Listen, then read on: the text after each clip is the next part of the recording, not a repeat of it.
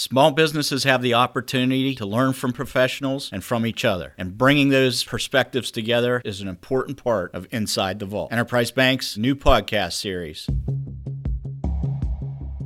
Today, we want to stay on our theme from last week's episode of the COVID 19 pandemic and how it has affected the restaurant industry. In particular, we're going to sit down today with the owners of Dented Keg Brewing Company in Mars, PA, another bank customer that's heavily involved in the local craft beer industry and has a new brew pub that opened just prior to the COVID 19 pandemic. Sitting down with me today are Matt McCullough and Corey Gibbons, the owners of uh, Dented Keg Brewing Company in Mars, PA, who have a little bit of an interesting perspective in that they weren't too far into their business venture when um, COVID 19 hit. So, probably a good place to start, either Matt or Corey, is kind of just give us a quick history of how Dented Keg started and what Dented Keg is. Yeah, so um, I think I could take this one, Corey. Uh, we started uh, and Keg in 2016. It was really four guys around my kitchen table. We all were uh, having a few beverages and decided, hey, let's start making beer. Corey and I decided we wanted to take it a little further. I'm referred by Corey as the dreamer, and uh, Corey is my anchor point uh, in this in this business venture. So hey, every small business needs an accelerator and a brake pedal, and it's it, it, and we have it. But yeah, uh, as you alluded to earlier, three months in, hey, let's shut the whole damn thing down. So you so, opened the actual brew pub and brewing operation in Mars. And we when uh, October okay. of 2019. Yep. So we October first we opened the doors. October, November, December, things January. were rock and roll, and I was up there. We too. were yeah. we had a great turn. I mean, we had everybody in there. Yes, new businesses do that, but we you know one Friday night we had the NFL tour bus in there. I mean, you know, we just had so much marketing, and it didn't let up. I mean, it was the the opening was was just amazing and and the response and the crowds and and really it didn't let up. I mean, we went through the end of the year, the holidays, and I was just amazed that it just kicked off and didn't stop. So yep. so when did this this crisis, the the health crisis, kind of really first come into your view? from a business standpoint? Well, I think um, the weekend before uh, we were shut down, uh, we were actually at Dented Keg with uh, uh, there was a large group of friends and family of Matt's, and, and we were kind of talking about it because things had started to the travel started to stop, and and it was kind of a when's it going to get here, when's it going to come, and and you know we it was a Saturday, and we were kind of talking about you know wonder what it's going to look like here, um, and I think it was Monday uh, when the governor announced that he was going to lock everything down on Wednesday. And by Monday at four o'clock, uh, we were starting to get uh, some negative uh, feedback from the, the general public, shall we say. And we just pulled the plug. I think it was four o'clock that Monday, the day before St. Patrick's Day. Yep pulled the plug that day. Um, had a week's worth of inventory in the kitchen, ready to go for the week. Beer and kegs at that point. Beer and kegs. I mean, everything is, uh, you know, in, in this industry, everything's perishable, right? Yeah. Because you're not, and we do, we have a freezer, yeah. and it's literally for French fries. That is it. Everything else is scratch made for for the most part. Right. You know, so having that type of loss just right out of the gate is like, oh my god, we we ended up sending all the food home that we could to our employees to say, hey, just take it because yeah. At the end of the day, it's going to go in a dumpster. So I think we estimate it was about eight thousand uh, dollars that we that we basically lost uh, within the matter of an hour. I actually just read a, an article um, from Pennsylvania Lodging and Restaurant Association that just in that latest shutdown in, in mid December. Mm-hmm yeah, but they uh, they that trade association approximated a million five in food that had to be thrown away. Right. In the state. Well, you're talking one of your biggest days of the year uh, of that yeah. of that shutdown. You know, so I mean, it's yeah. Well, yeah, yeah. I mean, uh, what was it? Monday afternoon, Thanksgiving week. We find out that five o'clock on Wednesday, uh, it's time to send everybody home. Um, so that was that was blow number two. Really, blow number three because if you remember back, we waited and waited and waited. Opened to fifty percent. Three day, three weeks go by. Allegheny County is out of control, so to speak, and uh, they shut down. And then the governor gets on and says, "Yeah, 25%." You know, so again, we had to lay people off and, and deal with uh, the excess food that we had because we just didn't have the capacity. And then shut down three, we find out less than 48 hours, biggest night of the year, we're shutting down. And then a week later, uh, hey, shut it down on whatever it was, December 8th through probably one of the busiest times of the year for us. So let's get back to the beginning though. Yeah, so you get shut down. We're all kind of in the dark. Business people, the general public's in the dark because we're not really sure what we're dealing with at that point. I, mean, what what kind of strategy did you guys come up with initially before we really had any real understanding of how long or how deep this was going to be? You know, our plan was okay. What do we stop doing first? What do we who do we stop paying first? Because, you know, we're 5 months in and we're on a week to week, right? Business was successful, but, you know, those initial startup costs were still coming in. And, you know, we looked at it and said, well, uh, we're going to have to stop paying people. Who do we stop paying first? You know, is it vendors? Is it utilities? Is it rent? And how long do we have?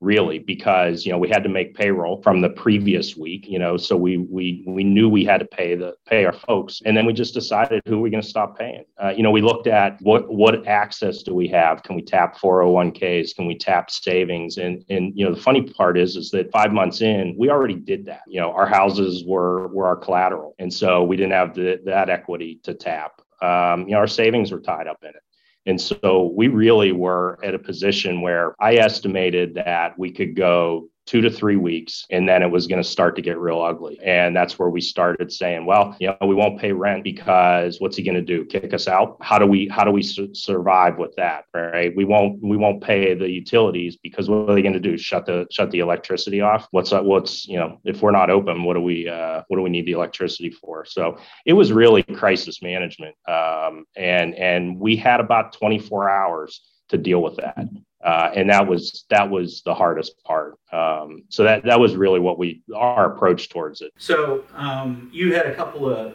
strange, I'll call them strange things going on in the beer business in particular. Mm-hmm. You know, obviously we all know alcohol is a great stress reliever. Mm-hmm. Um, yeah. And I remember early on in the pandemic, beer distributors, grocery stores that sold beer and wine, particularly when the state stores were shut down, we're just overrun with demand. You guys were in a unique circumstance that even though you're got a heavy beer focus, it was really based on the brew pub, yeah. and most of your production was draft. Yeah, absolutely. So yep. had, I'm assuming you had to you had to pivot yep. in terms of how you get beer out the door to meet the demand and try and survive. Right? Well, and that was exactly it. It's the, the buzzword is nimble. I mean, we were we were constantly changing what we were yeah. doing every couple days based off of the information at hand. We always did canning, but it's all canning that is done manually. We don't have a canning process. With that in mind, we did we bought more growlers to get ahead of it.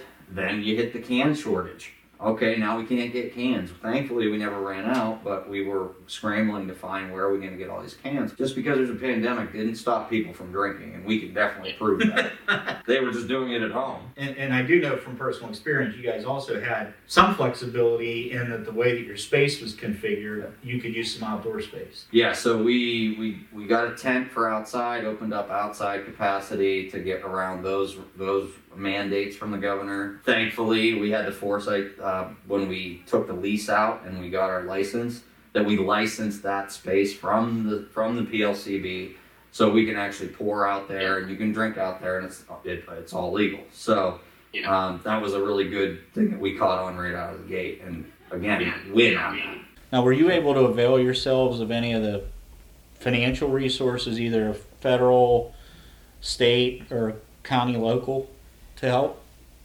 Yeah, so we tapped into, uh, with the help of the bank and our uh, loan officer, uh, uh Jay, he basically sent us all the information that we possibly could need to start that process on the funding side. You know, it, the PPP stuff, um, the EI, what was it? Uh, EIDL. EIDL grant. Yeah. Yep, and then PPP round two, and as well as there was a Butler County uh, grant that we were able to qualify for as well.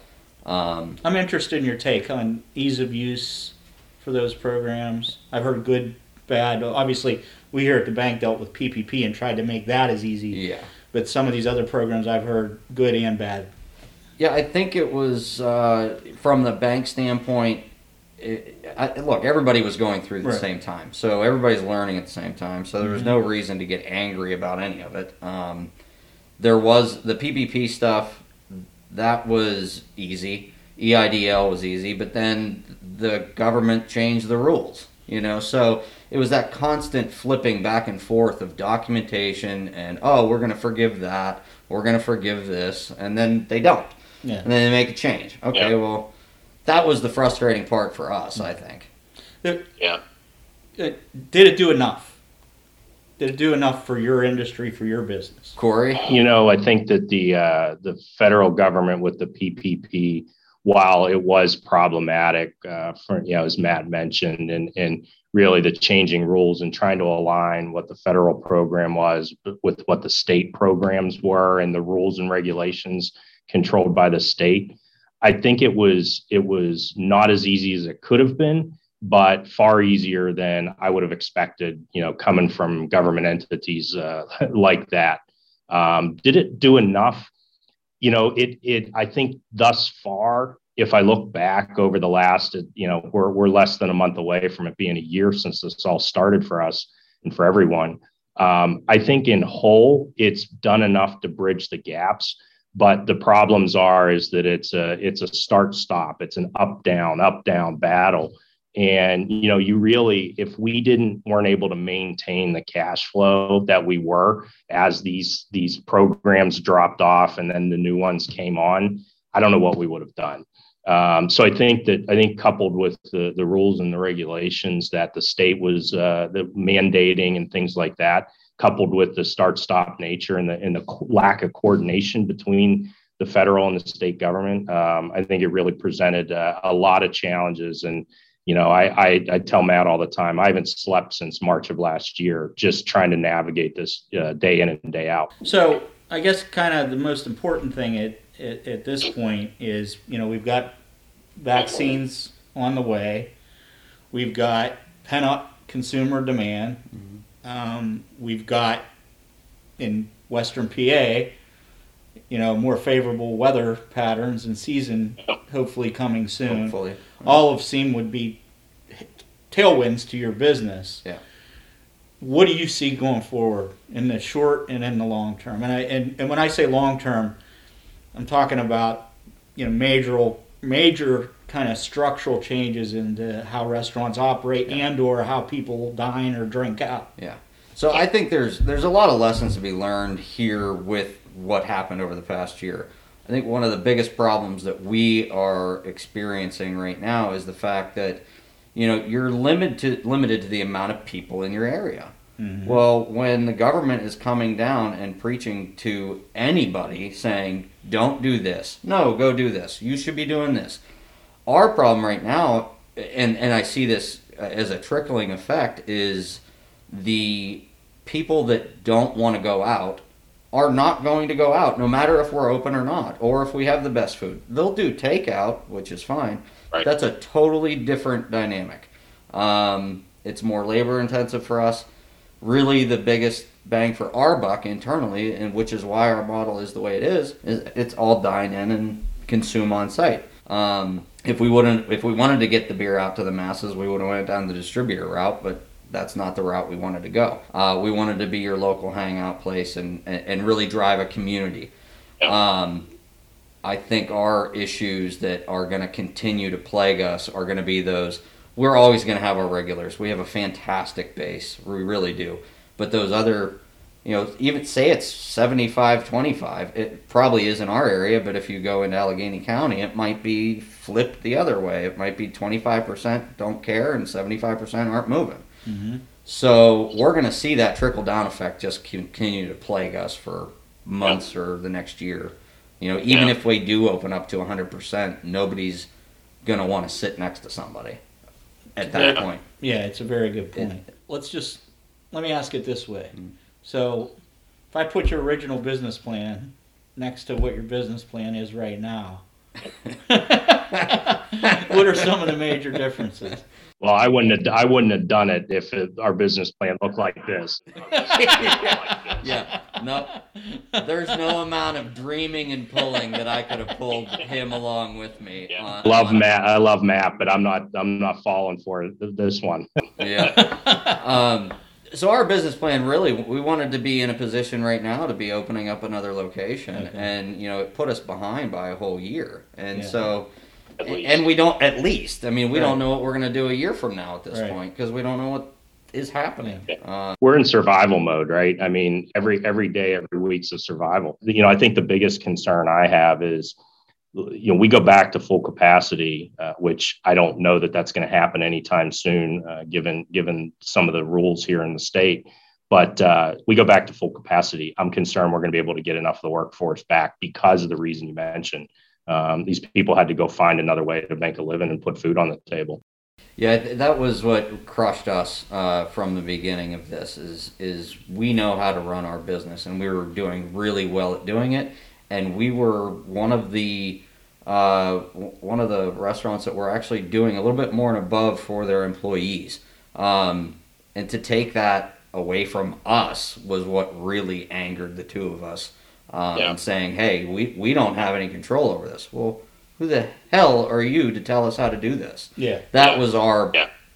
that was our our our big mantra. Yeah. It was like And and look, look, when it when, when it all happened, right? I get it. You you need you need a little bit of time to assess, and you need a little bit of time to figure this one out.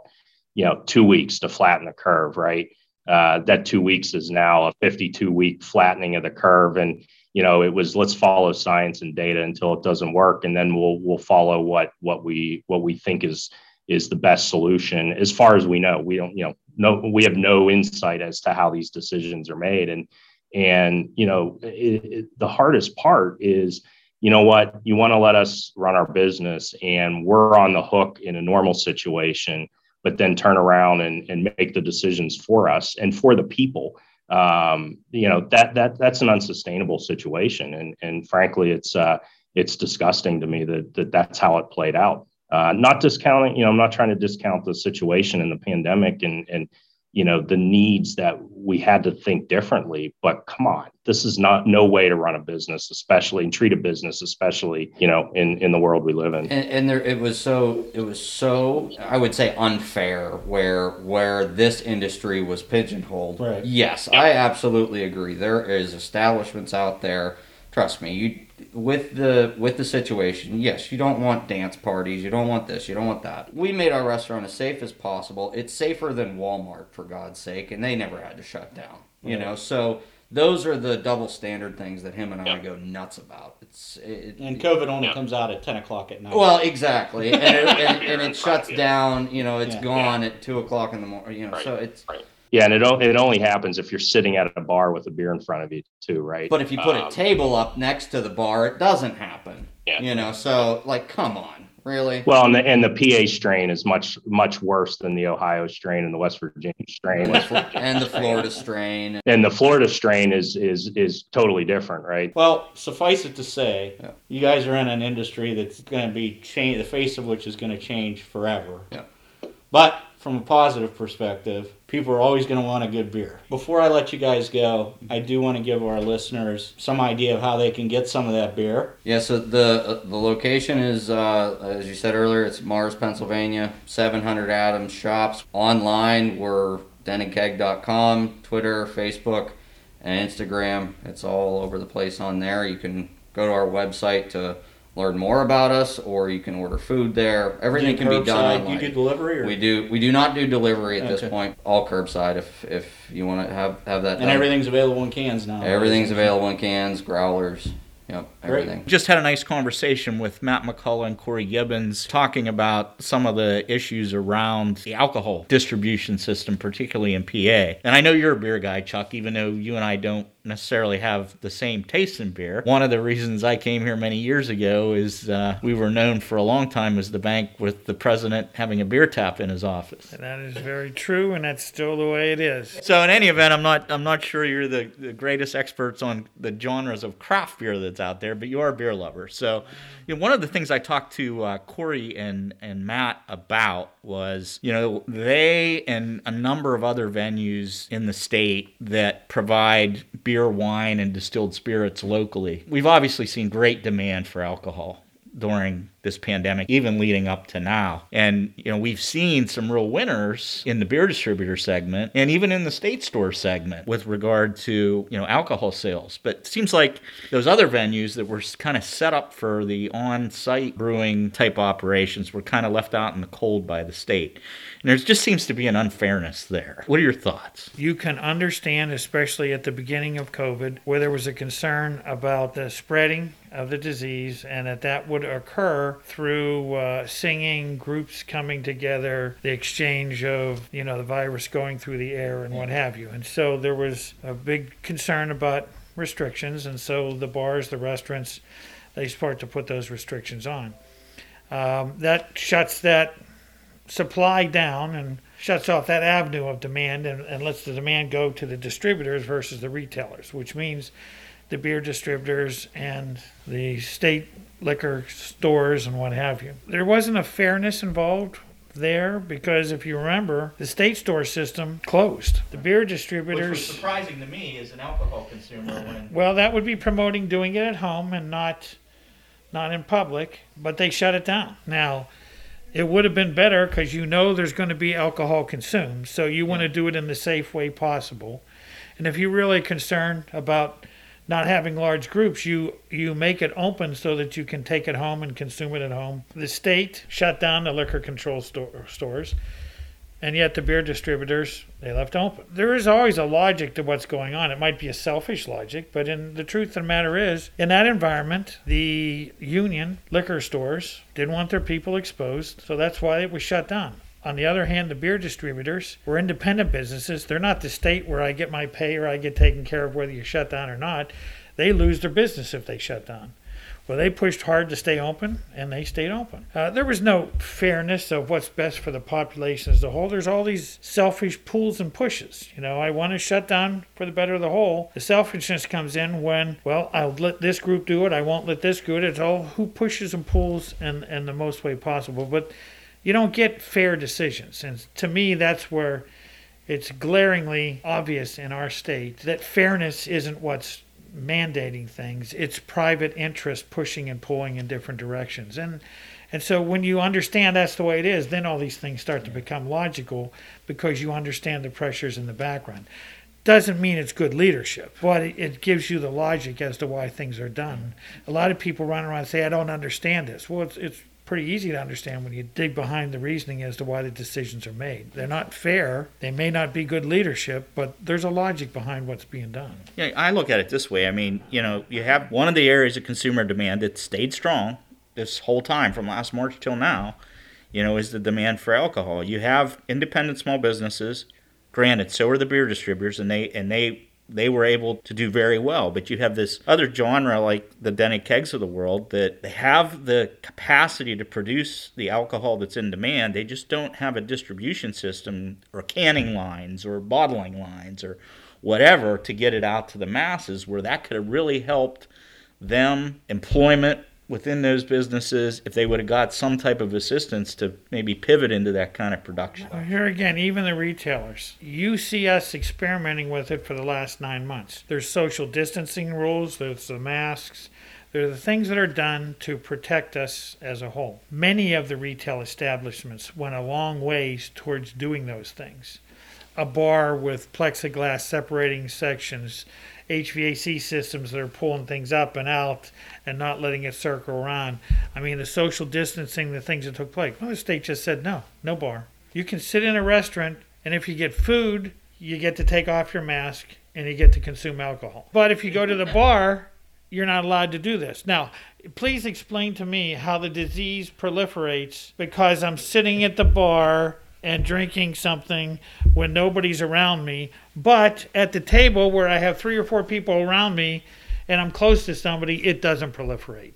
The truth is, there's pressures and there's selfishness and there's drives that create what appear to be illogical decisions, but there's a reason in the background why things are done this way, and It's not fair. There's clearly not fair. It's clearly poor leadership, but there's reasons why it all takes place. And, and what you ended up with results were the what I call the end arounds. I could go to my local watering hole to have a beer, but I had to order a French fries or some nominal or crap. I've even seen places giving out. So instead of the four of you sitting at a at a bar with plexiglass in between, each having your beer separated, you go to a table where there's no separations, but because you got French fries there, you could all drink together and be next to one another, and that's safe. But this one isn't. Really, When I mean, I mean, it, it, gets to be That's a joke. these bar and restaurant owners. It's it's the classic kind of double standard that's kind of dominated a lot of leadership's response to COVID. I mean, you know, we're we're dealing right now, and, and I've been reading this week about double standards. I consider to be double standards in how vaccines are being distributed. we have enough science to understand to a large extent who the high risk people are. We have a history of who this disease has seriously hurt and what people it does not. Clearly, aged people and people with certain high risks are the ones who really are exposed. The vast majority of the people who experience COVID have a headache and some minor issues. But there are a few that are high risk that it's extremely life threatening and, and has taken many, many lives. We know what that is to a large extent. So when we give out vaccines, common sense would tell you, just like in any medical situation where there's triage, the most serious at risk get treated first, and then it goes down the line. In our state, the CDC puts out a protocol. In theory, we follow it. And one of those, for the most part, it's aged people that are high risk. But then you could be in Pennsylvania and say, okay, me as a teacher, I ain't going back to work if I don't get my vaccination. I'm going to use my influence with my union to say, teachers get vaccinated now ahead of other people. Is that fair? Is that not fair? That's the real world, and leadership is now giving into that kind of a pressure. What you have now is the people who are 75 and older. There will be some of those people who are not vaccinated, but when the Johnson Johnson product comes out in a week or two, you'll have 25-year-old teachers getting shots, and that's okay according to our state. Uh, I don't know where you come from, but that's that's not that's not fair. And the shameful thing of all of this is we're not teaching our children right and wrong. We're teaching them to be selfish. Whoever screams the loudest. Yes, I mean, can you imagine? I, I understand how important teachers are, and certainly if it's a high risk teacher, he or she needs to be vaccinated before they go back to work. But does the 25 year old need to be vaccinated before the 90 year old woman? No. And to say you as a teacher are more important than other people? Welcome welcome to the real world. If the financial institutions all shut down and your credit card, your wallet, nothing works, you want to know who's essential? Now, you never hear that about bankers and stuff, but the truth is there are many essential workers here that have the same argument to be made as a teacher does. They're all valid. But we pick and triage who's really going to high probability of being affected and we take care of them first and then we shift down the line. When the vast vast majority of people are not going to be negatively affected by covid you you zero in to be fair and to be really a good fair leader. You zero in to take care of those people that are high risk not the people that that push back and say i won't do my job if you don't vaccinate me I mean, and and these are the people that are teaching our children right and wrong. I, I cannot condone that kind of action or that kind of an example as being the right thing. Now, that's not to say I don't have empathy for teachers. I don't. Well, the rebuttal I've heard on that recently is, well, we're not going to be taking away any vaccines from high risk or elderly because Johnson and Johnson's now coming on board with their third available vaccine, and we're going to give that to the teachers. that's the kind of thing when I hear that really makes me get angry because I think to myself, do you really think we're all this stupid that we buy into that? The logic here is you take care of the high risk people first. What that means is the Johnson shot would accelerate taking care of those people that now won't be at risk for another month or six weeks if that vaccine wasn't here. Instead, you apply this logic that says, hey, we're going out way slow. We're completely disorganized. We're going to take five months to get you your shot. And now we have a new vaccine that's coming out that could make it be three months. Oh, oh no, you, we'll still give you uh, uh, a 90 year old's five months to get it because our teachers need it. And we're not really taking anything away from you. That's insulting. It's just insulting. And that's what our leadership is. Honestly, I- I'm surprised they're not embarrassed to say something like that. And anybody that believes that, well, then they got some education and some common sense to get a hold of. You know, I was taking my mother a few weeks ago to get her shot, and uh, I guess I'm looking older than I, I feel, but they asked me uh, when I was helping her get through the lines, did I want a shot?